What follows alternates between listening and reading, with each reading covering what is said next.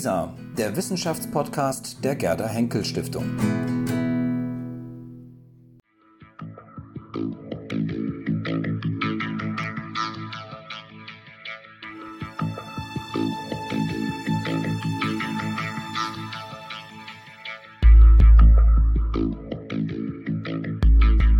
Ich freue mich heute, Dr. Ludger Schwarte im Haus der Gerda Henkel Stiftung zu Gast bei dieser zu haben. Herzlich willkommen. Danke, ich freue mich auch hier zu sein. Sehr schön, das sind schon mal gute Voraussetzungen. ähm, Sie sind heute bei uns zu Gast. Ähm, wir haben Sie gefragt, wir haben Sie eingeladen, um mit Ihnen gemeinsam einen Blick zurück auf die Debatte um Achille Mbembe zu werfen.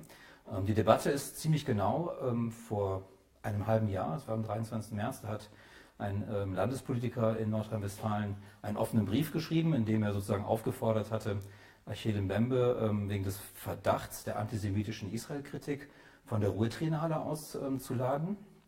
Und ähm, ja, diese Kritik äh, oder dieser Brief ist aufgenommen worden von überregionalen ähm, Zeitungen, aber auch von dem Beauftragten ähm, äh, Felix Klein, Antisemitismusbeauftragten der Bundesregierung.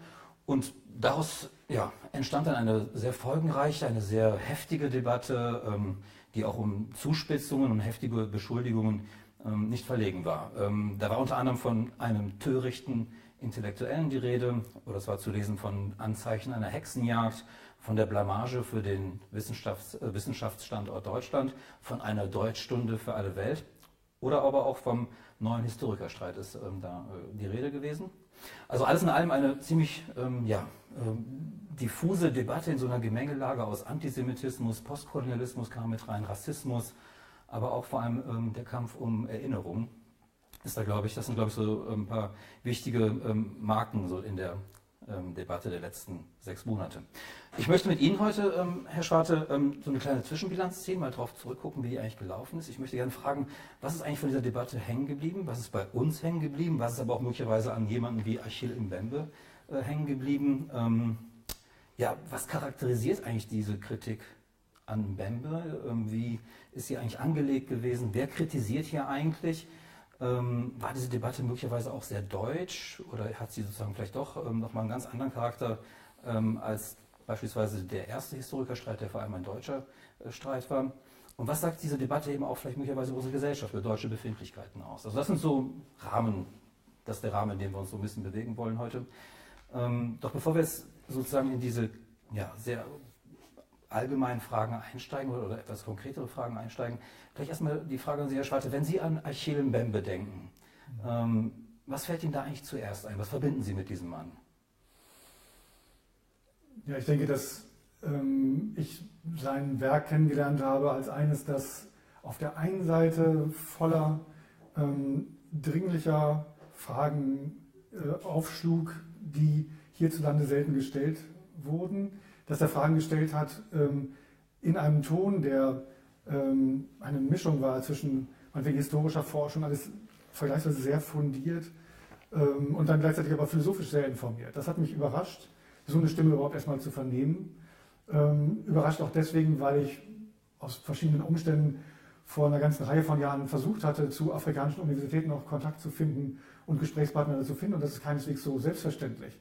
Ähm, dass da eine Brücke geschlagen wird zwischen der, sagen wir, akademischen universitären Welt in Deutschland oder Europa und afrikanischen Universitäten. Und auf einmal kam sehr prominent äh, publiziert das Werk von Achille Membe daher. Und das alleine war schon eine erstaunliche Sache für mich, dass, dass es so jemanden gibt, der so schreibt, der so denkt und der aber nach wie vor nicht, ähm, also der nach wie vor in, in, in Afrika, in einer afrikanischen Hochschule lehrt, forscht und so. Ne? Das heißt, auf einmal diese Stimme mit diesen Eigenschaften von, sagen wir, Philosophie auf äh, ho hohem Niveau, äh, sehr sozusagen State of the Art, wenn man mich fragt. Mhm. Und auf der anderen Seite eben jemand, der eigentlich ähm, von der disziplinären Zuordnung her woanders herkommt, wenn ich das richtig nachvollzogen habe. Ich kann dazu sagen, ich kenne ihn persönlich nicht. Ich hatte mal vor, ihn kennenzulernen. Ich glaube, ich bin wie viele Einladende daran gescheitert, dass er dann am Ende doch nicht gekommen ist. Bei einer Veranstaltung, die wir vor zwei Jahren, glaube ich, in Berlin geplant hatten. Ähm, das heißt, ich hätte ihn gerne kennengelernt, aber ähm, ähm, ich äh, kenne jetzt soweit erstmal nur seine Schriften, einen Gutteil seiner Schriften. Also ich bin jetzt kein, ich sitze nicht hier als Achille Membe Spezialist oder so. Ich glaube, das sind andere wesentlich berufener. Vielleicht bin ich ähm, einer der wenigen, vielleicht gibt es nicht so viele, die tatsächlich seine Schriften auch als Teil einer philosophischen Lehre lesen und, und behandeln. Ähm, und das habe ich tatsächlich gemacht, weil ich glaube, dass er äh, die Frage der, der Postkolonialität auf einem, auch als philosophische Frage motiviert hat, dass er also zum Beispiel Ansätze, die man bei Hannah Arendt findet, die man bei Michel Foucault findet, die man bei Georgia Gampen findet, ähm, weiterdreht, äh, aufgreift, weiterdreht in diese Richtung und deswegen auch äh, als philosophische Fragen ähm, sozusagen passfähig macht. Mhm. Ähm, und das fand ich spannend, wichtig und hat deswegen eben schon von der ganzen Reihe von Monaten, also bevor dieser eigentliche Skandal oder diese Debatte aufkam, äh, vorgehabt, ähm, den Mitstudierenden zu lesen und, und den als, auch als philosophischen Autor zu lesen, der also diese Fragen ähm, weiterverfolgt und weitertreibt, mhm. die, die, ich tatsächlich bei, also bei diesen anderen genannten Denkern dann schon äh, vorgefunden habe, mit Studierenden erarbeitet habe. So. Mhm. Das ist mein Blick darauf erstmal. Sie sind Philosoph ähm, an der Kunstakademie hier in Düsseldorf. Ähm, ja. Ihre ähm, Schwerpunkte sind ähm, Wissenschaftsgeschichte vor allem, aber auch ähm, politische Philosophie, Ästhetik. wenn Sie sagen, dass Sie sozusagen aus philosophischer Perspektive ein Interesse an Achille Mbembe haben. Und Sie sagen, diese Fragen seien wichtig, die er aufgeworfen habe. Können Sie das noch ein bisschen konkretisieren? Um welche Fragen geht es denn tatsächlich? Und was ist sozusagen die, Gegenwarts, die Gegenwartsrelevanz dieser Fragen? Na, ich bin nicht der Erste, ähm, der, dem es schwer fällt, auf einen Satz, auf einen Punkt, auf einen Nenner zu bringen, was das Oeuvre von Achille Mbembe ausmacht. Aber die aus meiner Sicht wichtige philosophische Frage, die er stellt, ist ja die nach einem neuen Universalismus, nach neuen Begründungsfiguren für zum Beispiel Demokratie, für äh, Menschlichkeit, Menschenrechte, nachdem man durch äh, eigentlich eine profunde Kritik durchgegangen ist, nämlich die, die ähm, sich durch ähm, die postkoloniale Theoriebildung, durch Antirassismus und so weiter stellt. Das heißt, er formuliert ja mit großer Schärfe die Kritik an Eurozentrismus, am Eurozentrismus zum Beispiel der Aufklärung, an der Verwobenheit von Aufklärung und Rassismus, an der Verwobenheit von Aufklärung und Kolonialismus, äh, Sklavenhaltergesellschaften, Plantationssystem und so. Ähm, äh, und dennoch ist er jemand, der einen Schritt weiter gehen will und der versucht, ähm, durch diese Kritik hindurch zu gehen und, und zu kommen zu einer neuen Begründung von Zeitlichkeit, von Raumverständnis, von dem, was Menschlichkeit ausmacht, was sozusagen die Gefährdung mit im Blick hat. Ähm, insofern ist er aus meiner Sicht einer, der in die Tradition der kritischen Theorie dazugehört. Ich denke, dass viele von denen, die in den letzten Monaten kritisiert haben, nicht verstanden haben, dass auch bei Adorno zum Beispiel ähm, große Vernichtungs-, also äh, negative Phrasen stehen, in denen nichts übrig bleibt von unserer Gesellschaft, nichts Positives übrig bleibt. Dass genau das die Stärke von der kritischen Theorie ist, erstmal das nicht zuzugestehen, dass hier nicht, dass hier nicht von vornherein nur weil freiheitliche Demokratie draufsteht, alles läuft, sondern zu sehen, dass vielleicht im Hintergrund ein Mechanismus am Werk ist, der das alles ähm, unterminiert oder subvertiert oder der, der dazu dafür sorgt, das wäre eine Formulierung von George Orwell, dass Auschwitz nie aufgehört hat. Und also, ne, dass, dass äh, äh, er genau diese Garantien auch nicht gibt erstmal, sondern sagt, wie könnte es nicht sein, dass zum Beispiel der Rassismus nie aufgehört hat, könnte es nicht sein, dass auf andere Weise die Sklavenhaltergesellschaft nach wie vor funktioniert. Das macht ihn aus meiner Sicht zu einem Erben der kritischen Theorie und macht ihn deswegen wichtig, weil er das, also aus mindestens zwei Gründen wichtig. Erstens, weil die kritische Theorie zum Beispiel deutscher Provenienz diese postkoloniale und Rassismus- und Sklavenhalterfrage so nie, soweit ich sehe, auf dem Schirm gehabt hat, das so nie prominent ins Zentrum gestellt hat, was aber dringend notwendig ist. Wir sehen das daran, dass zum Beispiel jetzt Frankfurter Philosophinnen ähm, die Frage aufgenommen haben, ist Kant rassistisch? Wie viel Rassismus steckt in der Aufklärungsdefinition von Kant beispielsweise? Ähm, und auf der anderen Seite ist es eben auch wichtig, weil es eine Stimme ist aus Afrika, die diese Frage stellt. Natürlich ist das was anderes. Wenn äh, ein, ein, ein Denker, ein Theoretiker, ein Historiker und Philosoph, nennen wir ihn mal so, aus, aus, ähm, aus Afrika diese Frage äh, ins Zentrum seines Elfers stellt und versucht von dort aus die heutige Situation zu beurteilen. Also auch das ist ja extrem ähm, wichtig an seinem Werk. Das hat ihn ähm, mancher, wie ich denke, voreilig und dumm, äh, ignorant vorgeworfen, dass er so ein großes Bild zeichnet. Aber da, genau das ist der Anspruch, den er von Foucault übernimmt, den Foucault von Kant übernimmt. Wir müssen verstehen, was unsere Gegenwart auszeichnet. Und dieses Buch ist genau dieser Versuch, jetzt nicht kleinteilig irgendwelche Einzelfragen historisch abzuarbeiten. Er nimmt da Forschung auf, greift einen unglaublichen Kosmos von Forschung auf, spitzt den zu und versucht damit, unsere Gegenwart für uns lesbar zu machen. Und das ist genau das kritische Unternehmen, so wie Foucault es beispielsweise von Kant, äh, für Kant, äh, von Kant übernommen hat und für die kritische Tradition rekonstruiert. Hm. Ich glaube, genau da ist sozusagen der, ähm, ja, würde vielleicht jetzt sagen, der spannende Twist ähm, in dieser ganzen Debatte gewesen. Auf der einen Seite sozusagen der Anspruch Mbembes selbst, so habe ich ihn jedenfalls auch verstanden, nachdem ich seine Bücher gelesen habe, sozusagen einen universalistischen Zugang zur Welt zu finden, sozusagen eben nicht aus einer bestimmten Position heraus zu, ähm, zu sprechen, also sozusagen nicht für sich in Anspruch zu nehmen, ich bin die afrikanische Stimme der Philosophie. Mhm. Ähm, und auf der anderen Seite hier sozusagen wahrgenommen zu werden ähm, als sozusagen der, der, der Philosoph aus Afrika oder ein afrikanischer Philosoph, der sozusagen eine dezidiert afrikanische Sicht ähm, sozusagen auf die Sicht, äh, auf die Dinge mit einbringt. Ich glaube, dass genau da, glaube ich, so viele Missverständnisse entstanden sind, weil man nicht genau zuordnen konnte oder wollte vielleicht auch, ähm, aus welcher Position eigentlich Mbembe tatsächlich spricht und was sein eigener Anspruch ist. Also hier haben, glaube ich, auch sehr schnell so Mechanismen gegriffen, ihn sozusagen aufgrund von, ja, weiß ich nicht, von äh, einer Vita, von Äußerlichkeiten, wie auch immer, äh, sozusagen gleich äh, auf eine bestimmte Position so ein bisschen ja, festzuschreiben, oder? Ja, ich meine, es ist ein Vorteil seines Werkes, dass die Rolle, woher er spricht, ne, äh, wichtig ist. Ähm, es ist aber auch ein, vielleicht ein Nachteil deswegen, weil ähm, äh, dieses Werk selbst nicht unabhängig davon betrachtet worden ist. Ähm, gleichzeitig kann man sagen, gut, das ist eine Spekulation, aber wäre derselbe Achille Membe, käme er jetzt von Harvard zu uns, wäre der in ähnlicher Weise kritisiert worden. Mhm. Hätten dieselben komischen Beißreflexe, ähm, die es da bei manchen Journalisten gegeben hat, ähm, hätten, die, hätten die sich genauso äh, bemerkbar gemacht oder wäre da nicht doch am Ende viel mehr Autoritäts- äh, Gewusel und, und Bücklinge werden die nicht doch stärker angebracht worden. Und hier glaubt man, man kann sich das leisten oder müsste sogar die Öffentlichkeit vor jemandem bewahren, der sich sozusagen durch die Hintertür eingeschlichen hat. Mir scheint, dass manche der Kritiken damit zu tun haben, dass, dass er als nicht sozusagen im Talar daherkommend wahrgenommen wird, nicht mit der entsprechenden Elite-Universität verbunden wird oder so. Und dass er deswegen als ähm, ähm, erstmal der Begründung bedürftig äh, ähm, ausgewiesen wird oder kritisiert wird. Also mir schien das schon eine, ähm, eine Rolle zu spielen. In seinem Oeuvre selber ist es so, dass er zumindest in diesem Buch ähm, ähm, thematisiert. Die Politik der Feindschaft. Politik der Feindschaft, mhm. richtig äh, thematisiert, dass die Art und Weise, wie er schreibt. Ähm, ich denke, er sagt, afrikanische Elemente hat eine, eine afrikanische Form der Erzählung, auch der Mischung äh, vorbringen. Das heißt, er thematisiert da selber dass äh, sozusagen der Kontext, in dem er schreibt und ähm, die, die Darstellungsweise beeinflusst hat.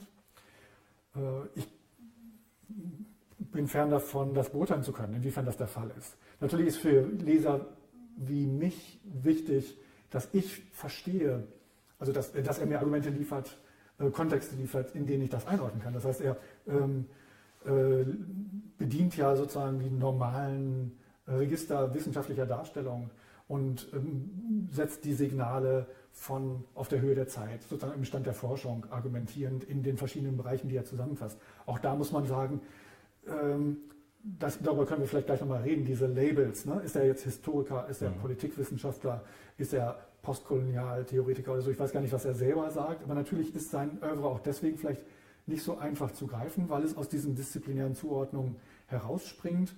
Und ähm, naja, und äh, äh, vieles zusammenfasst. Ich glaube, dass es eine extreme Belesenheit aufweist, müsste auch der äh, übelwollendste Kritiker erstmal zugestehen. Auf der anderen Seite ist mir eben aufgefallen, dass wenn man ihm einen Preis geben will, dann ist er Historiker. Wenn man ihn kritisieren und mundtot machen will, dann ist er auf einmal Philosoph. Ich denke, er ist nicht das eine und nicht das andere. Er ist vielleicht eine Kategorie jenseits mhm. etablierter Disziplinen. Mhm. Interessant ist ja dabei auch sozusagen, dass er eigentlich nicht sozusagen eine dezidiert pro-afrikanische Sicht sozusagen ähm, sui generis einnimmt, also dass, sozusagen, ähm, dass er eine Agenda verfolgen würde, ähm, Afrika in ein besseres Licht zu rücken, sozusagen von als eine reine Opfergeschichte sozusagen zu präsentieren, sondern er geht ja gerade auch mit dem postkolonialen Regime sozusagen, mit den postkolonialen Gesellschaften und äh, Regierungen in Afrika sehr hart ins Gericht. Er sagt im Grunde, der Kolonialismus findet im Grunde auf einer anderen Ebene teilweise statt, weil Eliten sozusagen in den afrikanischen ähm, Länder ähm, weiter koloniale Strukturen etablieren oder weiter kolonial in irgendeiner Form halt herrschen. Also da ist er, glaube ich, schon sehr kritisch, auch sozusagen mit dem eigenen, mit der eigenen Geschichte, wenn man so will. ich finde das wichtig, dass Sie das unterstreichen. Ich meine, es gab ja auch Kritiker, die sagen, er hätte viel mehr äh, die Involviertheit zum Beispiel afrikanischer Eliten äh, thematisieren sollen. Wo bleibt denn das, macht das, er ja. das arabische Sklavenhaltertum, warum thematisiert er das? Ich, mhm. Ja, ich glaube, es ist wichtig, dass ja. Sie nochmal sagen oder unterstreichen, dass er das macht. Ja. Also wenn man das Buch Die schwarze Vernunft, die Kritik der schwarzen Vernunft liest, dann findet man das im Grunde reihenweise. Also eigentlich ist es ja sein Thema und ich glaube, das ist auch ein großes Missverständnis gewesen, dass ähm, er eigentlich sozusagen mit der, mit, der, mit der Gegenwart in Afrika doch sehr, sehr hart und wirklich unmissverständlich da auch ins Gericht geht und eben nicht eine reine Apologie sozusagen gegenwärtiger afrikanischer Zustände ist mhm. und eine reine Opfergeschichte ist, sondern ähm, natürlich leitet er das her und sagt halt, das sind natürlich dann weiter koloniale Traditionen, die hier fortgesetzt werden und wo im Grunde wahrscheinlich am Ende die Mächtigen einfach das Spiel dann weiterspielen. Das haben sich nur die Personen ähm, äh, sozusagen äh, ausgewechselt. Mhm. Ähm, und das ist, glaube ich, so ein bisschen vergessen worden. Ähm, interessant fand ich noch auch, ähm, und da fragt man sich manchmal dann doch tatsächlich, wie viel Kenntnis gab es bislang von dem Werk in Bembis, gerade mhm. auch derjenigen, die sich geäußert haben. Ähm, Mbembe ist ja vor Jahren gefeiert worden, also gerade auch Feuilletons liest und so weiter, gerade zu Preisvergaben. Der Gerda Henkel-Preis war ja nur einer von mehreren hier in, ähm, in, in Europa, auch in Deutschland. Ähm, da gab es eigentlich immer nur große Lobpreisungen in Feuilletons, ganzseitige, wo er als der neue afrikanische Denker, aber nicht nur afrikanisch, sondern ein, ein Denker des, äh, von globalem Format sozusagen ihm zugesprochen wurde. Ähm, das ist schon vielleicht manchmal irritierend, wie schnell sowas kippen kann, aufgrund, wir reden jetzt hier von einigen Textstellen, äh, müssen wir auch sagen, ähm, die ein ganzes Werk, das über 10, 20 Jahre, sozusagen mhm. 30 Jahre entstanden ist, plötzlich in Misskredit äh, wirft. Ja, Sie haben ja äh, da die größere Anzahl von Büchern äh, genau. liegen und haben gerade darauf verwiesen, also auf die Kritik der schwarzen Vernunft. Ähm, äh, womöglich haben eben die Kritiker, die ihm das vorgeworfen haben, äh, einfach dieses Buch nicht gelesen. Also das ist klar. Ähm, das ist ein sehr schwieriger äh, schwierig schreibender, also nicht leicht zugänglicher Autor, mhm. was ja kein Vorwurf ist, ganz im Gegenteil. Ich finde das toll, dass man sich diese Bücher immer wieder vornehmen kann und dass immer wieder neue Aspekte entdeckt. Aber wie würden Sie denn ähm, das beschreiben? Also wenn, was für ein Weg ist er aus Ihrer Sicht gegangen? Also Sie haben ja diese verschiedenen Bücher auf dem, auf dem Tisch liegen. Was, wie kann man das ähm, beschreiben? Welchen, welche, ähm, welche Sachen hat er hinter sich gelassen? Was hat er mhm. sich erschrieben oder erarbeitet? Welche mhm. Perspektive würden Sie das werten? Ja, ich würde denken, dass er eigentlich sozusagen ähm, vom, vom ähm, dass er seine Perspektive, seinen Betrachtungszeitraum, äh, nicht Zeitraum, sondern Betrachtungsraumwinkel immer weiter erweitert hat. Also er ist sozusagen mhm. von der rein afrikanischen Perspektive, das war sein erstes Buch, ähm, die, ähm, die Postkolonie, ähm, mhm. das ist klar auf die afrikanische Situation sagen, zu ähm, äh, oder gemünzt. Und dann erweitert er den Raum immer mehr um die globalen Fragen, wo dann ähm, Kapitalismus eine Rolle spielt. Worauf basiert Kapitalismus? Sklavenhandel bringt er damit rein. Ähm, ähm dann eine Gesamt -Europ auf Europa den ganzen ähm, Fokus ausweitet, ähm, auf die ganze Welt ausweitet. Das heißt, er transzendiert sozusagen diese Figur des Negers, ein Wort, ne, die, die, die transformiert ja sozusagen auf alle, die in irgendeiner Form ähm, unterdrückt werden, die abhängig sind. Lohnsklaverei würde da eine Rolle spielen. Ähm, er würde sozusagen auf alle Benachteiligten dieser Welt, weitet er den Begriff des Negers sozusagen aus. Also die Welt wird eigentlich schwarz. Ja, also schwarz sozusagen ist dann nicht mehr eine, ähm, äh, eine Metapher für, ähm, für Sklaven, die aus Afrika ausgebeutet wurden oder koloniale Gesellschaften in Afrika, sondern der Begriff Schwarz ist sozusagen für die Umkehrung aller Werte, für die, die unterdrückt werden, unter welchen Bedingungen auch immer. Also Sie wollen so eine, eine, eine ähm, ein symbolischer Begriff, der im Grunde alle, die in irgendeiner Form unterdrückt werden, abhängig sind, ähm, ausgebeutet werden, ähm, vernichtet, ausgegrenzt werden. Mhm. Ähm, so ein Gemeinplatz, wenn man so möchte. Und das finde ich in, seiner, in der Lektüre der Bücher, die ja manchmal fast einen poetischen sozusagen Zugang, also fast po Poesie sind, sozusagen, wenn man, sie liest, weil sie einfach sehr stark sich an der Sprache von Lacan und so weiter orientieren, an der französischen ähm, äh, Philosophie. Ähm, ja, die sind nicht leicht zugänglich, aber ähm, sie sozusagen am Ende auf drei, vier Zitate dann äh, zu reduzieren und das sozusagen als die Kernaussage oder das Kernelement des äh, mbembischen Denkens sozusagen zu reduzieren, das halte ich für problematisch. Ja, Bevor wir auf diese Zitate kommen, ähm, ist natürlich die Frage, könnte das nicht sein? Könnte es nicht sein, dass in wenigen Zitaten sich ein Autor zu erkennen gibt und da ähm, tatsächlich eine Position einnimmt oder durchblicken lässt, die ihn tatsächlich äh, desavouiert? könnte das sein, erstmal theoretisch? Oder, oder würden Sie Das sagen, naja, also er hat, was ich, äh, tausende von Seiten geschrieben, veröffentlicht, die alle ein extremes wissenschaftliches Gewicht haben und dann wäre es von, im Vergleich damit unlauter oder viel platziert, diese überhaupt wenige Sätze herauszugreifen. Naja, sagen Sie mir das als Wissenschaftler, ähm, wenn Sie sozusagen ein, Werk schreiben, am Ende werden bei Ihnen dann drei, vier Sätze sozusagen ähm, aus dem Gesamtkontext, den Sie argumentativ entwickelt haben, über mehrere Seiten, über ein Kapitel möglicherweise, ähm, als solche dann äh, praktisch ja, freigestellt und auch dann der Öffentlichkeit sozusagen als das ähm, äh, entscheidende Moment in, einem, in Ihrem Werk dann gezeigt. Ähm, also landen wir am Ende bei einer Wissenschaft, die eine Wort-für-Wort-Exegese ergibt, oder haben wir im Grunde, ähm, also schießen wir da über das Ziel hinaus, wenn wir sozusagen jedes Wort auf die Goldwaage legen, oder müssen wir doch mal gucken, in welchen Zusammenhängen was sozusagen geschrieben wird? Ja, eben, den nächsten Schritt müsste man dann, glaube ich, auch machen. Also sagen wir, ähm, theoretisch könnte es schon sein, also bei Heidegger beispielsweise, gibt es einige wenige Sätze, die einfach jenseits sind. Ne? Und das entwertet das ganze Werk? Und da gibt es noch andere Aspekte bei Heidegger. Da muss man sich natürlich fragen, wie stehen diese Sätze im, im äh, Kontext des Heideggerischen Övres? Und dann sind es keine sozusagen aus Versehen oder nebenher oder beliebigen Sätze in irgendeinem Notizbuch oder im Gelegenheitsaufsatz oder so, sondern sind zentral. Und das heißt, das hat dann schon eine Wirkung auf das ganze Werk. Gleichzeitig sind, glaube ich, auch letztlich diejenigen Exegeten nicht durchgedrungen, die versucht haben zu sagen, dass die zentralen Kapitel äh, in zum Beispiel schon Sein und Zeit äh, vorbereiten ein, ein, ein Nazitum von Heidegger oder so. Ne? Das auch nicht. Also selbst bei Heidegger ist, funktioniert das nicht. Und trotzdem ist es so, dass die Sätze, die unmenschlich wirken oder die auch äh, faschistoid oder gar nationalsozialismusaffin wirken, ähm, die sind bei, bei Heidegger jetzt, um den Fall nochmal zu nehmen, glaube ich, ähm, mit, mit dem Kontext, mit dem Övre verbunden. Jetzt bei äh, Aschemembe ist das eben genau nicht so. Deswegen habe ich die Frage nochmal gestellt. Also theoretisch könnte es sein, dass man sagt, aufgrund bestimmter Sätze ist ein, ein Autor, auch wenn er generell zum Beispiel nicht über Politik schreibt, über politische Verhältnisse, äh, wie beispielsweise bei Heidegger, ähm, ist es so, dass, das, dass er sich dadurch unmöglich macht oder dass man ihn nur unter Abstrich all diese Aspekte vielleicht liest, weiterverlegt, äh, diskutiert, lehrt eventuell. Ne? Ähm, bei Member ist es eben nicht so. Die, die Sachen, die da ähm, kritisiert werden, sind ja Sachen, die mit Aspekte, die mit seiner Forschung, mit dem, mit dem Gros seines Övres und dem, dem, der Perspektive, die er einnimmt, der Fragestellung, die er verfolgt, erstmal nichts zu tun haben oder relativ wenig zu tun haben.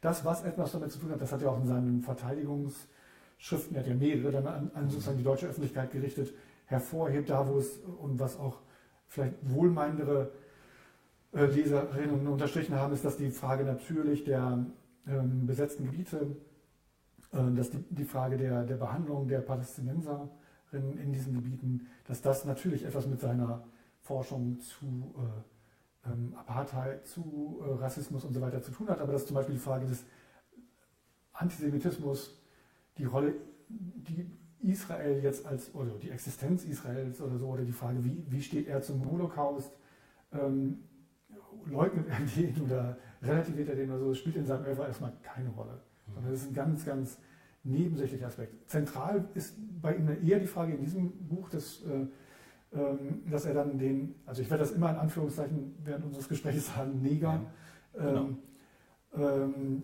dass er den mit dem Juden und dem Araber einsetzt. Und dieses Buch zum Beispiel, was ja viele kritisiert haben, als Israel feindlich, ist auch wiederum nur eine Analyse der Entstehungsbedingungen der Fortführung von Rassismus heute, wo er den Afrikaner, den Neger, den Juden und den Araber immer in einem Atemzug nennt, als diejenigen, die unterdrückt werden, die sofort auch als Körper beliebig werden, die gerne mal in der Geschichte und auch heute noch ähm, äh, quasi staatenlos gemacht werden und so weiter. Das heißt, er stellt da eine Parallele her, die bei Anna Arendt schon so auftaucht, um nur eine zu nennen, eine prominente Position, in der, bei der äh, das auch schon so thematisiert worden ist. Und äh, dieses Buch ist auch eine Verteidigung, wenn man so will, ähm, der, der Jüdinnen und Juden oder solche, die so bezeichnet werden in der Welt. Oder der Versuch, ein Verhältnis herbeizuargumentieren, zu schreiben, in der solche Formen von Rassismus und Diskriminierung nicht mehr möglich sind, wie, wie sie in der Vergangenheit äh, und auch heute noch natürlich gerade in diesem Land äh, Jüdinnen zu erleiden haben. Mhm. Also das heißt, das Buch ist natürlich auch eine, eine, eine Verteidigung gegenüber hier grassierendem Antisemitismus, dass man jetzt ihn, der also in diesem Buch das explizit, wie kaum jemand theoretisch auch auf hohem Niveau versucht ähm, äh, durchzufechten, ihn angreift als Antisemiten, da muss man sich schon was trauen. Also es ist schon relativ merkwürdig, wenn doch ganz offensichtlich dieses Buch das die gegenteilige Intention verfolgt. Da braucht man schon, glaube ich, hermeneutisch feines Besteck, um dann zu sagen, und trotzdem unterläuft es dir nicht nur, sondern im Wesentlichen ist dieses Buch, was ja eigentlich eine Verteidigung sein will, gegenüber solchen Rassismen, die auch äh, Jüdinnen treffen, dann zu sagen, aber im Wesentlichen bist du doch Antisemit, Achille Membe. Da braucht man schon also eine feine Argumentation. Und die haben, glaube ich, gerade diejenigen, die das vorgenommen haben, nicht bewiesen. Mhm. Ganz im Gegenteil, sie haben versucht, eine Stimme mundtot zu machen, öffentlich mundtot einer Persona non grata zu machen, die aber hier wesentlich gebraucht wird. Also gebraucht wird deswegen, weil wir in einem Land leben, in dem, äh, Halle war auch vor einem Jahr, ne, in dem äh, Jüdinnen und Juden äh, angegriffen werden von tatsächlichen Antisemiten mit Waffengewalt und so weiter. Also, mhm. mhm. Ich denke auch, also ich, ähm, das führt mich nochmal zu einem anderen Punkt. Ähm, inwieweit hat diese ganze Debatte möglicherweise auch ähm, also die Frage, wie weit sie deutsch war oder sehr sozusagen auf die deutsche Erinnerungskultur ähm, äh, ja, konzentriert, ähm, das würde ich gleich nochmal ähm, fragen wollen, aber vielleicht vorneweg nochmal, hat möglicherweise diese ganze Debatte um ähm, Achille Mbembe und das Buch nochmal unser Verständnis sozusagen davon, wie Antisemitismus, Rassismus, wie aber auch sozusagen Vernichtungspolitik miteinander zusammenhängen, dass sie sozusagen in, nach dem ersten Historikerstreit ja in den 80er Jahren sehr eng sozusagen geführt wurde auf diese deutsche Frage. Gulag Auschwitz war sozusagen damals ähm, das, was gegenübergestellt wurde ähm, von äh, Ernst Nolte, dem Historiker damals, ähm, dass man den Blick geweitet hat und dass man im Grunde jetzt eigentlich eine Perspektive gewonnen hat, die uns eben doch vielleicht zeigt, wie stark historisch fundiert diese Vernichtungspolitiken eigentlich tatsächlich waren. Dass wir eigentlich die koloniale Perspektive endlich auch mit mehr stärker in unseren Blick nehmen, wenn wir sozusagen auf die, auf die, auf die Vergangenheit des 20. Jahrhunderts mit zurückgucken. Also dass wir auch fragen eben, was ist denn davor gewesen? Wo kommt die ganze Exterminierungspolitik eigentlich tatsächlich her? Wo sind die Grundlagen dafür? Was bedeuten Lager, die es irgendwie auch schon in anderen Zeiten gegeben hat? Also dass wir sozusagen einen Versuch haben, vielleicht ja auch den Holocaust, ohne sozusagen ihm seine Singularität zu nehmen, aber doch vielleicht in einen größeren Kontext versuchen einzulegen. Und das ist sozusagen diese ganze Debatte um Achille Mbembe und auch seine Perspektive, die er auf, ähm, äh, auf diese Figuren, auf diese Opfer der Vernichtungspolitiken ähm, wirft, dass sie uns nochmal ja, ähm, einen weiteren Horizont nochmal ermöglicht hat.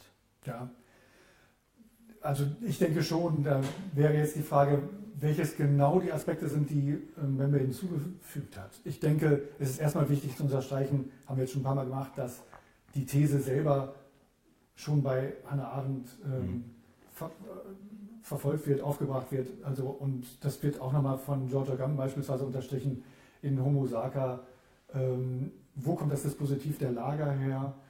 W wann sind die ersten Konzentrationslager auf deutschem Boden errichtet worden? Also in was für einer historischen Konstellation mhm. ist es überhaupt möglich, dass ganze Bevölkerungen ähm, ins in die Staatenlosigkeit geraten, dass die vernichtet werden oder aber dass ihre, ihre, ihre, ihr Lebendigsein oder Todsein keine Rolle mehr spielt, dass ihr Menschsein in Frage steht. Und so. diese, diese Frage in den Kontext auch der, ähm, äh, des Zusammenhangs von Rassismus und Kolonialpolitik zu, zu rücken, ist, wie gesagt, schon von Hannah Arendt und seither mehrfach äh, geschehen. Das heißt, es ist jetzt viel, vieles was man an Achille Membe kritisiert hat, ist etwas, was man also dort genauso schon findet, auch dort genauso hätte kritisieren können. Ist also nichts, wofür man ihn jetzt besonders bestrafen oder auch loben müsste. Ich denke, was bei ihm nochmal besonders äh, ähm, lesenswert ist, also weshalb diese äh, Thesen und auch Beobachtungen, die man wie gesagt schon bei Hannah Arendt oder ähm, Georgia Gamm und anderen äh, findet, was da besonders lesenswert ist, ist, dass er äh, vielleicht für eine deutsche Öffentlichkeit nochmal besonders klar macht, wie viele Opfer ähm, diese Kolonialpolitik gefordert hat, wie genau dieser Rassismus dazu geführt hat, dass man ähm, in verschiedenen Phasen biologischen Rassismus, aber auch kulturellen Rassismus dann ähm, durch, äh, also etabliert hat, dass zum Teil Funktionsbedingungen des Kapitalismus damit äh, einhergehen ähm, also ich denke, das hat er nochmal besonders unterstrichen, um deutlich werden zu lassen, dass diese Probleme keineswegs gelöst sind. Also auf andere Weise nochmal als zum Beispiel George Organten die Permanenz des Lagers. Also von, äh, System, wo Leute unter sozusagen der ständigen Drohung der Vernichtung vegetieren müssen, äh, die Permanenz dieses, dieses Dispositiv, wenn man so will, mhm. äh, herausgearbeitet hat. Das hat er vielleicht nochmal stärker gemacht, als man das bei Hannah Arendt lesen kann und dann ähm, vielleicht verschärft auch nochmal aus dieser Warte versucht, ähm, einen Begriff der Lebendigkeit und der Körperlichkeit zur Grundlage eines neuen Nachdenkens zu machen, ähm, was sie dann vielleicht lyrisch nennen, aber es ist bei ihm eine Tastbewegung, die ich aber sehr wertvoll mhm. finde. Das ist keineswegs geschenkt, auf diese Art und Weise, auf diese Ebene zu argumentieren. Ähm, die Süddeutsche hat ja dann diesen Text veröffentlicht, der die, nach dem, was ich lesen konnte, der die Rede gewesen wäre, die er hier gehalten hätte. Und da hat er einen weiteren Schritt der Fragestellung eigentlich verfolgt, versucht zu vollziehen über das Buch nochmal hinaus, indem er jetzt die ähm, Problematik ähm, des Anthropozäns aufgreift und versucht, Corona und Anthropozän in, diesen, in seinen theoretischen Kosmos mit einzuziehen und sich zu fragen, was bedeutet das jetzt heute für diejenigen, die quasi keinen gesicherten Zugang zu medizinischer Versorgung haben, die sich täglich verkaufen müssen, ähm, um irgendwie an Brot zu kommen. Ähm, was ist es vielleicht kein Zufall, ähm, dass äh, diese Pandemie überhaupt nur diesen Ausmaß, dieses Ausmaß annehmen konnte, weil wir die Globalisierung haben, eine entsprechende, entsprechend vernetzte Produktionsweise, die aber gleichzeitig diese Billiglöhner, diese prekären Lebensweisen braucht oder jedenfalls immer regelmäßig produziert. Und wie könnte es anders aussehen? Also dieses letzte Moment, das finde ich immer eigentlich das Wesentliche oder das Wichtige an, äh, an dem Autor Achille Membe, dass er dieses Wie könnte es anders aussehen immer mit aufruft. Also immer eine, ein Möglichkeitshorizont, äh, eine politische Imaginationskraft, wenn Sie so wollen, beschwört oder die Notwendigkeit eines solchen Nachdenkens jedenfalls unausweichlich werden lässt. Das ist eigentlich aus meiner Sicht fast das Wichtigere. Mhm. Das ist sehr interessant, dass Sie das sagen, denn das war sozusagen eine Vermutung, die ich einfach nur äußern kann. Ähm, ähm, ob möglicherweise ähm, bei Mbembe ähm, in der Rezeption, die man vorher hatte, vielleicht genau dieser Punkt so ein bisschen ausgeblendet war und vielleicht nicht sozusagen so im, im Fokus stand. Denn Mbembes Bücher sind ja, wenn man sie liest, auch eine deutliche Kritik des Kapitalismus.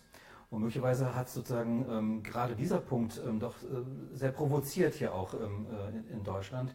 Ähm, er greift ja wirklich kapitalistische, und Sie sprechen es ja gerade auch an, ähm, Produktionsweisen, ähm, kapitalistische äh, Handelsbeziehungen und so weiter und so fort, die, die, die ähm, äh, thematisiert er ja sehr stark und kritisiert sie auch sehr stark. Wir haben dann wieder sozusagen das Motiv, äh, diese Figur, die Denkfigur der Ausgegrenzten, der Ausgestoßenen, der nicht mehr, ähm, der Menschen, die nicht mehr gebraucht werden, die praktisch auf den Müll, wie, wie Müll sozusagen ähm, äh, auf den Müllhaufen der Geschichte kommen. Ähm, und das war so eine Vermutung, ob vielleicht genau diese Punkte, die dann plötzlich von jemandem kommen, das wurde ja oft auch gesagt, ich glaube äh, auch äh, Klein hat das ja auch gesagt, da kommt jemand von außen und, und, und mischt sich in diese Debatten hier ein. Gut, das bezog sich natürlich sehr stark auf die, äh, auf die, ähm, auf die Debatte um die Relativierung des, oder des Holocaust. Aber trotzdem, da kommt jemand und kritisiert sozusagen eigentlich unsere gängige Art und Weise zu leben, unsere gängige Art zu produzieren, zu handeln. Und ich kann mir vorstellen, dass genau das auch provoziert hat und dass man vielleicht jetzt auch eine Möglichkeit gesehen hat, ähm, ja, ihn so ein bisschen ja, vielleicht ein bisschen zu entkräften in dem, was er so sagt und die Position, die er vielleicht auch hier erstmal eine Zeit lang auch errungen hatte. Ja, sicher ist eine, also aus meiner Sicht würde ich das bestätigen, dass, sie, dass ähm, die provokative Kraft ähm, seiner Thesen unter anderem daran liegt, dass er, dass er versucht, Zusammenhänge aufzuzeigen zwischen ähm, diesen Feldern der Kapitalismuskritik, des ähm, Rassismus, auch des kulturellen Rassismus, der Produktionsweisen, der Lebensweisen, die wir haben und auch der politischen Weltordnung, wenn man so will. Ähm, und äh, dass er das in einen langen historischen Korridor stellt. Ähm, manche haben ihm ja da fehlende Differenzierung vorgeworfen. Ähm, ich denke, was er versucht hat, ist erstmal ein sehr flagrantes, äh, also ein Bild zu, zu, zu zeichnen, zum, auszumalen, äh, wo er versucht, Zusammenhänge deutlich werden zu lassen und Wissen zusammenzuziehen. Ähm, viele Aspekte dessen, was er kritisiert, sind ja nicht so, dass er als erster die kritisieren würde oder so. Und ich glaube, er stellt auch nicht den Anspruch, dass er das als erster tut, sondern auch das, was Sie gerade aufgezählt haben, sind ja Sachen, die man auch woanders findet und die er einfach nur zusammenzieht. Das heißt, ein äh, großer Gewinn seines Oeuvres besteht ja darin, dass in dieser enormen Syntheseleistung, aus meiner Sicht. Ne? Also Mhm. welche Denk- und Forschungshorizonte der erstmal zusammenzieht und in eine relativ kohärente ähm, Argumentation einpflicht, ist erstmal beeindruckend. Und dann ist es natürlich so, dass wenn er schreibt beispielsweise, und das ist ja vielen, also das hat er offenbar einen neuralgischen Punkt getroffen, dass der Unterschied beispielsweise zwischen äh, dem Apartheid-Regime in Südafrika und der Art und Weise, wie äh, äh, in, ähm, äh, in Israel und äh, in den Palästinenser-Gebieten, wie soll man es nennen, ähm, das Militär herrscht, wie da Sicherheitszäune hochgezogen werden, wie eine Bevölkerung als ähm, mh, also verwaltet wird äh, mit Sicherheitstechnologien und dann gelegentlichen Angriffen und Unterdrückungen jederzeit zu rechnen hat, äh, dass er gesagt hat, da besteht ein Zusammenhang, das ist ein Labor für bestimmte kapitalistische Ausbeutungstechniken. Ich glaube, da tatsächlich hat er eine These, also eine sehr spezifische These verfolgt, ähm, die jetzt nicht ohne weiteres irgendwo anders steht, die aber jetzt auch nicht so, so von der Hand zu weisen ist. Also jedenfalls fände ich die diskutierenswert. Ist es nicht so tatsächlich, dass Hightech-Land Israel hier immer wieder äh, auch schon so Sicherheitstechniken ausprobiert, die dann anderswo angewendet werden, die anderswo ähm, profitabel gemacht werden?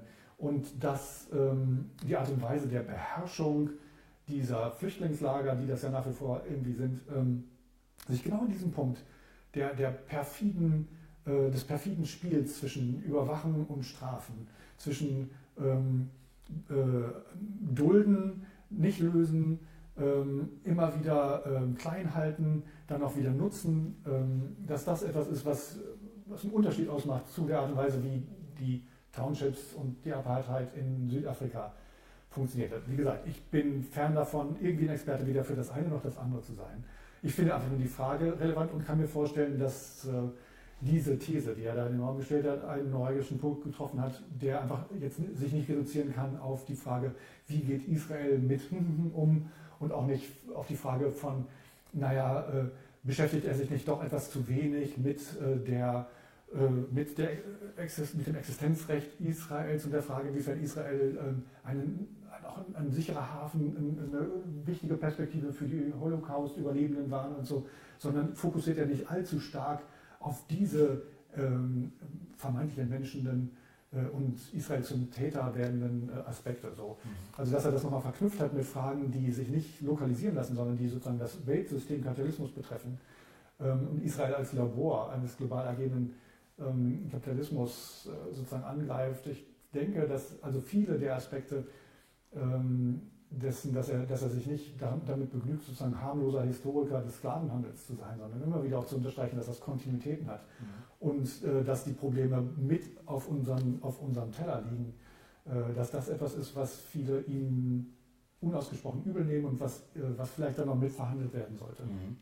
Ich finde das ähm, eigentlich ähm, sehr wichtig, da möchte ich gerne anschließen, wenn Sie sagen, dass Sie sozusagen nicht unbedingt das für richtig oder falsch halten können, aber es ist wichtig finden oder richtig finden, dass man diese Fragen überhaupt aufwirft. Mhm. Ähm, dass man sozusagen ähm, auch in einer öffentlichen Arena sich traut, sozusagen Dinge einfach mal zur Disposition zu stellen, um darüber dann ernsthaft zu diskutieren. Ähm, ich finde, man kann auch wirklich diese Zitate, die ähm, hier für so viel Aufregung gesorgt haben, die finde ich, kann man auch wirklich diskutieren.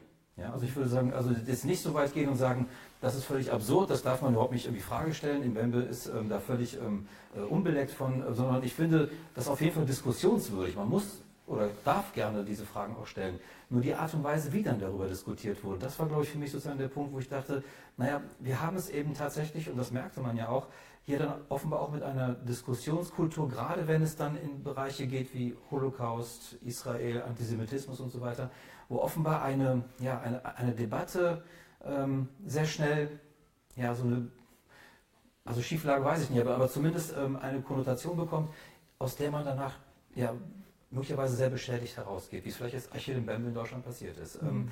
Also sozusagen, ich würde gar nicht es bestreiten wollen, dass man darüber diskutieren soll, aber die Art und Weise, wie darüber diskutiert wird, das ist, glaube ich, etwas, ähm, wo man auch jetzt hier lernen kann, dass wir es doch wahrscheinlich in Deutschland mit noch ganz anderen Fragen hatten. Möglicherweise ist das ja auch ein Verweis gewesen auf ähm, noch ähm, ja, ungeklärte Selbstverhältnisse, die man vielleicht in Deutschland noch hat, wenn man sich diese Debatte anschaut. Also vielleicht ist die ganze Debatte, ähm, die man, glaube ich, auch schon gerne ähm, abgehakt hätte und gesagt hätte, naja, wir haben jetzt ein sehr, sehr renommiertes, ein sehr gutes, einen sehr angesehenen Umgang mit dem Holocaust in unserer Vergangenheit. Ähm, darauf haben wir aber auch einen sehr großen Anspruch. Also wenn man es machen muss, dann machen wir es eigentlich, dann kann man es nur so machen, wie wir es machen. Mhm.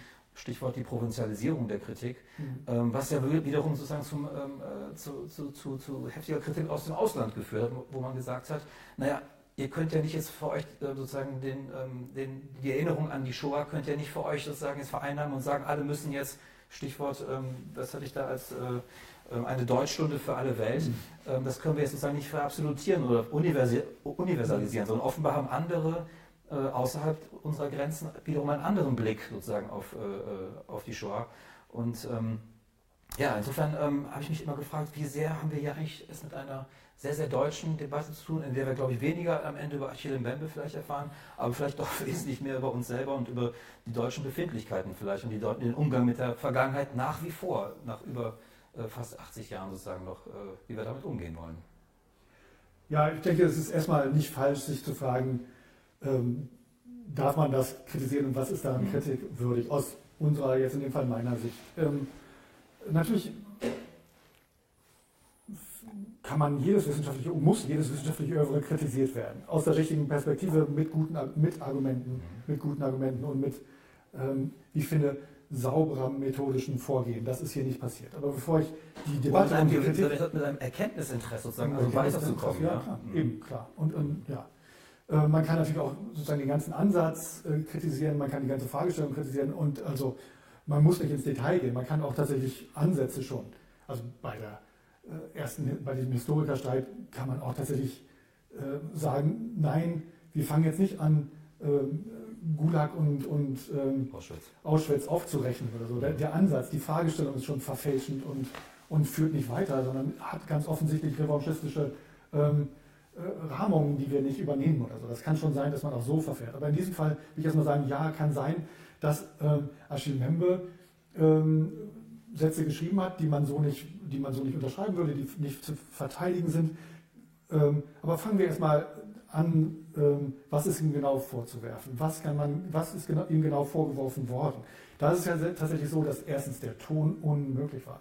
Also ein herablassender, tendenziöser äh, Ton, in dem in dem er kritisiert wurde, äh, in dem die Zitate falsch waren, in dem also Sachen weggelassen wurden. Dieses ähm, mit dem auf den Müllhaufen stimmt so nicht. Äh, beispielsweise ähm, die Unterstellung, er hätte äh, das Alte Testament verantwortlich gemacht für das Talionsprinzip und damit ähm, für, die, für die Politik der Trennung stimmt so nicht, das steht da nicht.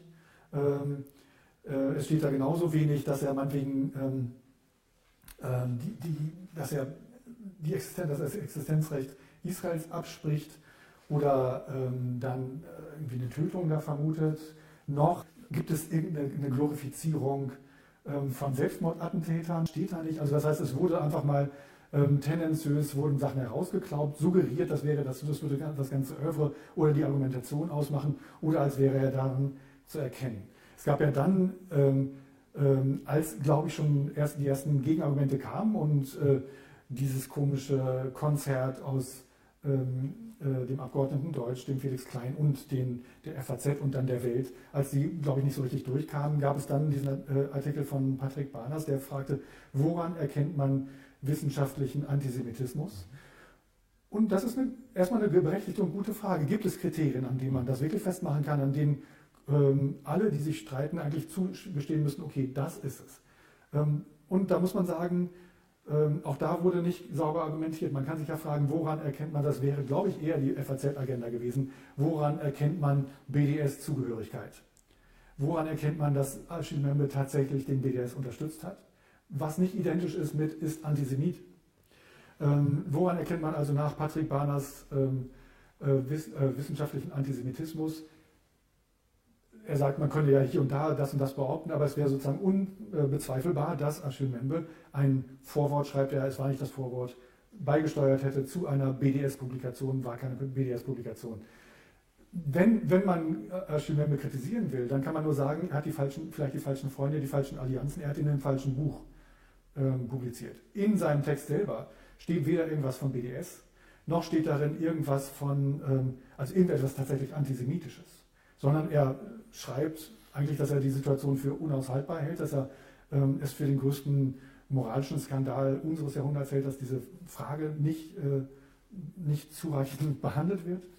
Ähm, nämlich die, die Frage, was passiert mit den, ähm, mit, de, mit den Flüchtlingen, den Flüchtlingslagern der, der palästinensischen Bevölkerung, diesen äh, in, in, in dieser israelischen Militärverwaltung stehenden Millionen von Menschen.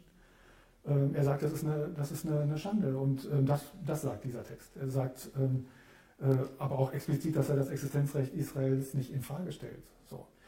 Und ich denke, das ist eine berechtigte Frage. Was ist eigentlich mit der Westbank? Was, woher kommen eigentlich diese Flüchtlingslager? Warum gibt es die immer noch? Es gibt diese neuen Historiker in Israel, das ist einer, Ilan, Ilan Papé, der sagt, das ist ein, ein Genozid gewesen. Also das, diese These muss man nicht, äh, dieser These muss man nicht folgen. Aber ich denke, man kann die Frage stellen, woher kommen eigentlich diese palästinensischen Flüchtlingslager und warum ist das bis heute nicht ähm, gelöst? Welche Anstrengungen hat Israel denn wirklich unternommen?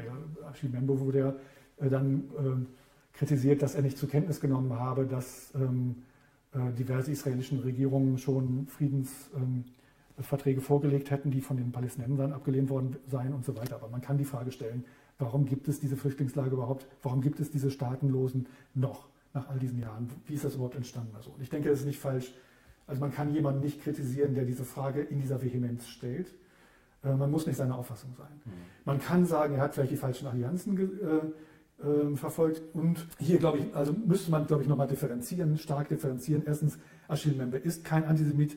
Ein Beitrag in diesem Band, auch wenn, äh, bei, wenn Erlöse, was auch immer das sein kann, von so einer wissenschaftlichen Publikation in äh, BDS, das wurde ja unterstellt, ähm, äh, in die BDS-Bewegung fließen, macht das aus Achille Member noch keinen Aktivisten des BDS und keinen Unterstützer des BDS und macht aus ihm das Recht keinen Antisemiten. Er ist vielleicht punktuell mit denen alliiert gewesen, kann man ihm vorwerfen, aber macht das ihn zu einer, einer Person, die dann hier auf öffentlichen Bühnen in Deutschland nicht mehr sprechen darf? Auch das nein. Das heißt, die Vorwürfe reduzieren sich auf einige ähm, Textstellen, die für sein Övre nicht erheblich sind, die man äh, diskutieren kann.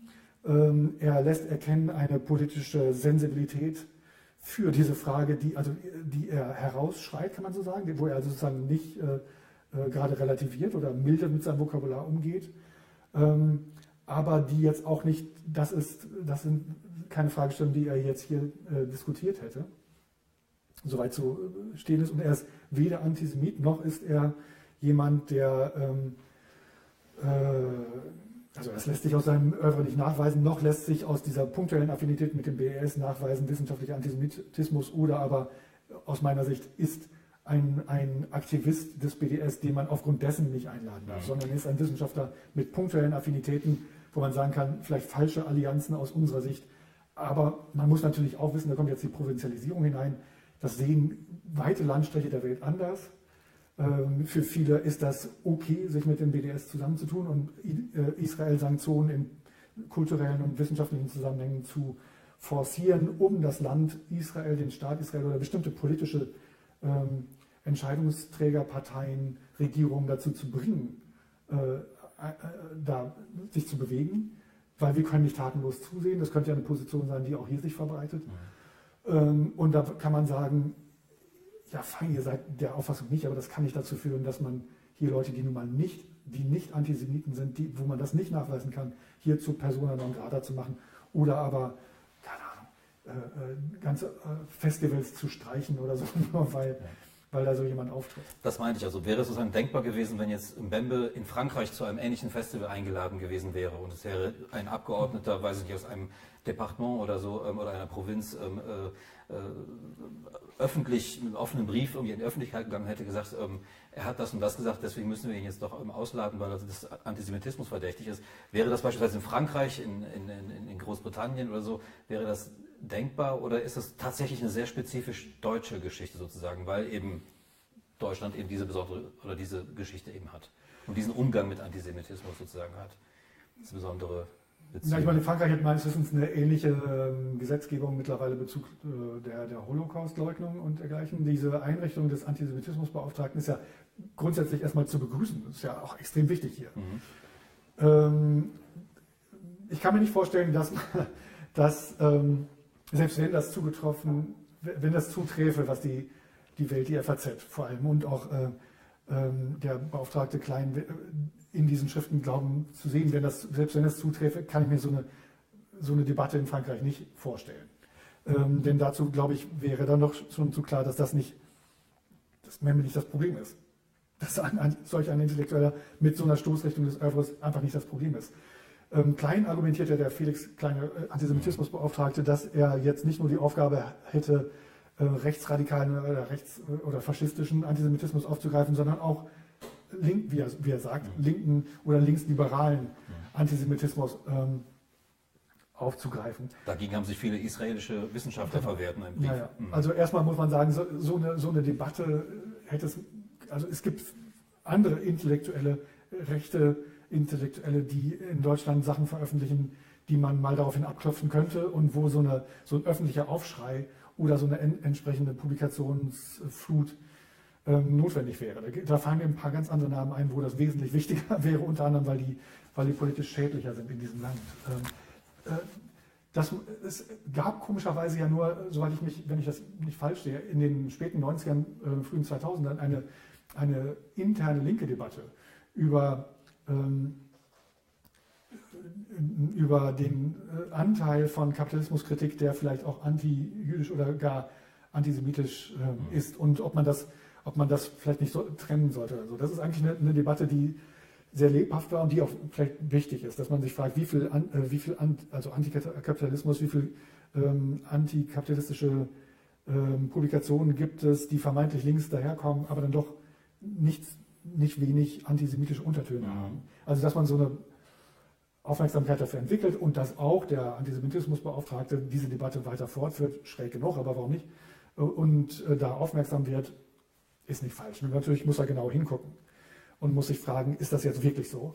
Und zweitens muss man sich auch fragen, wenn man also auf welcher Höhe argumentiere ich, melde ich hier Zweifel an oder fordere ich quasi mehr oder weniger ein Auftrittsverbot, weil ich mir, weil ich da so einen Stempel drauf habe. Und das muss man wirklich sich dreimal überlegen, ob das bei dem vermeintlich linksliberalen oder linken Antisemitismus im Augenblick wirklich das ist, was ich machen sollte.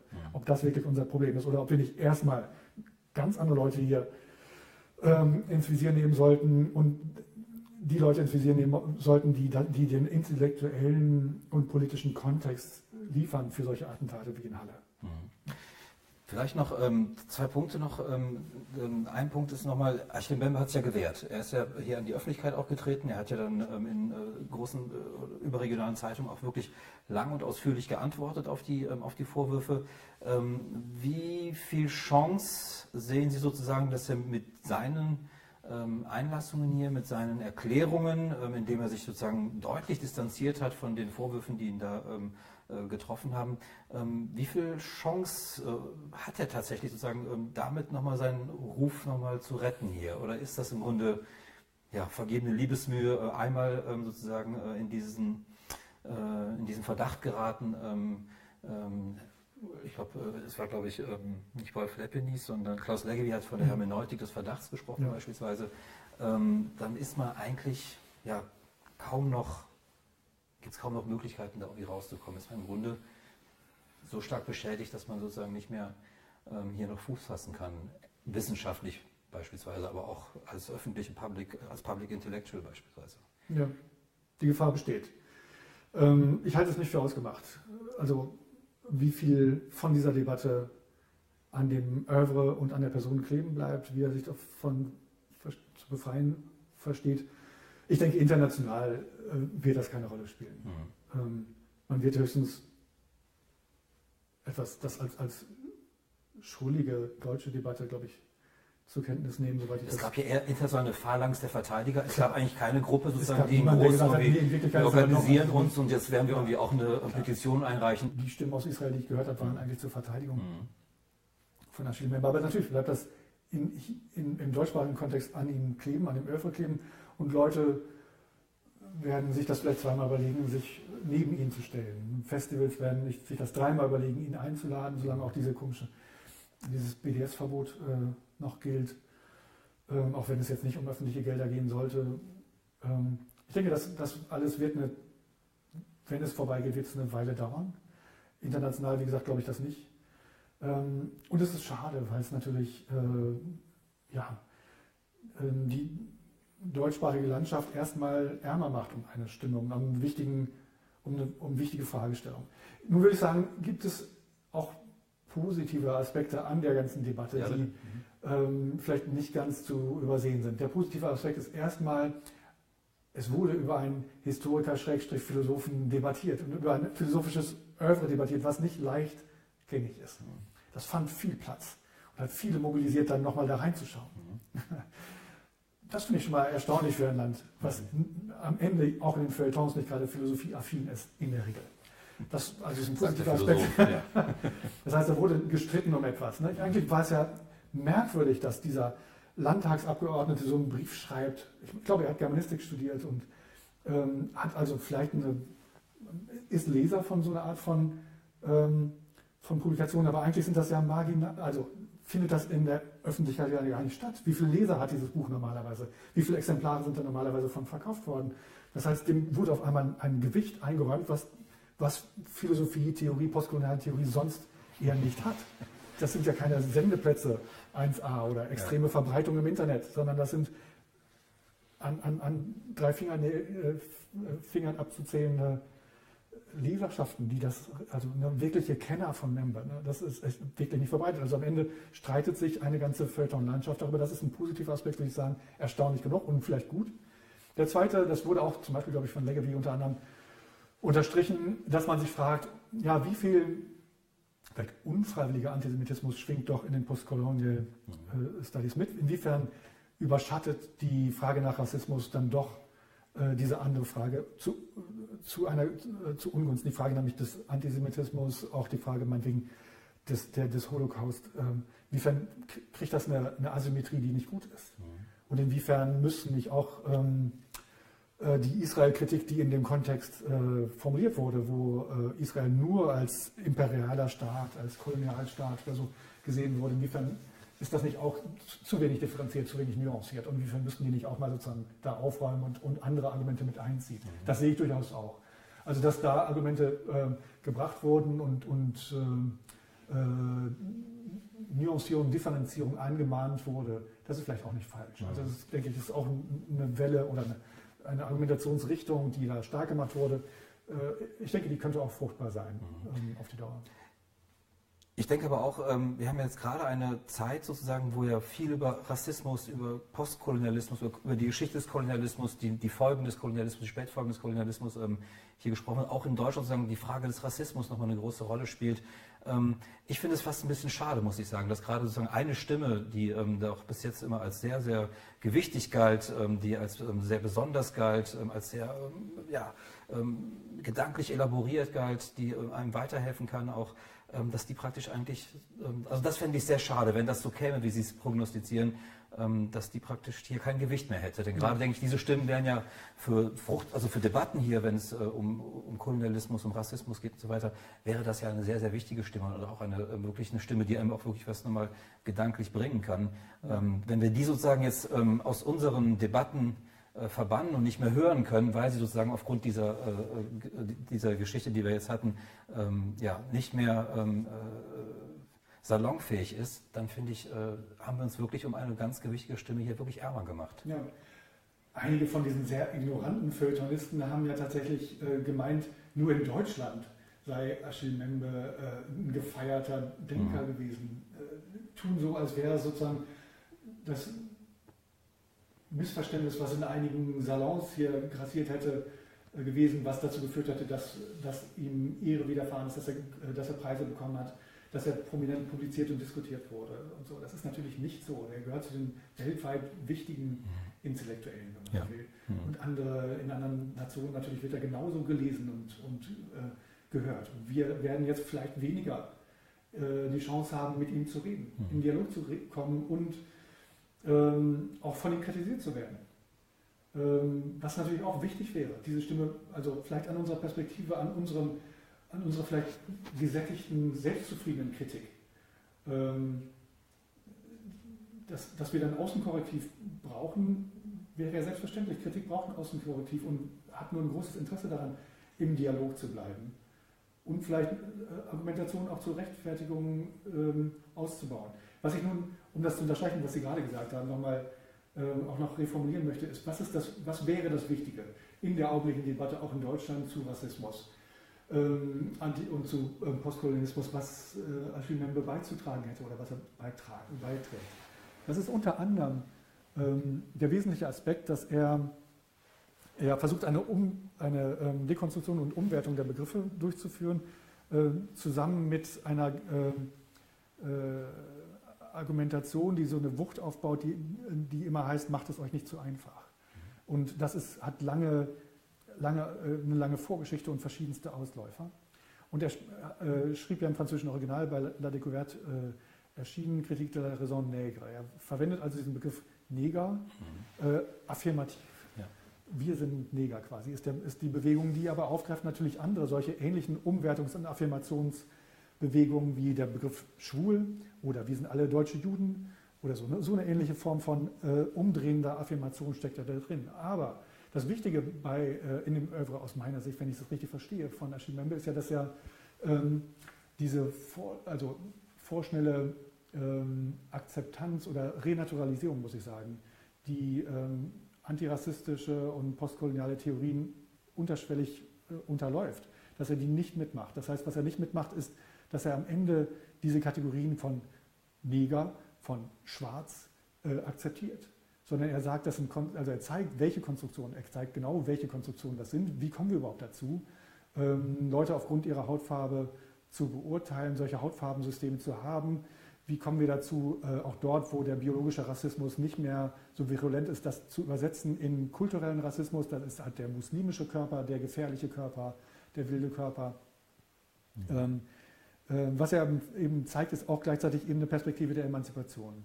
Ähm, das heißt, er vermeidet, und das ist, glaube ich, da sehr wichtig, ähm, äh, dass man sich dann, äh, also, dass man, wenn man zum Beispiel als schwarz rassifiziert wird, dass man ein solches Label ähm, sich zu eigen macht, dass man dann davon ausgeht, ja, es gibt in Wirklichkeit ethnische Differenzen, es gibt in Wirklichkeit äh, ähm, diese Kategorien, die man in, der, in dem Immigrationsbogen in die USA immer noch ausfüllen muss.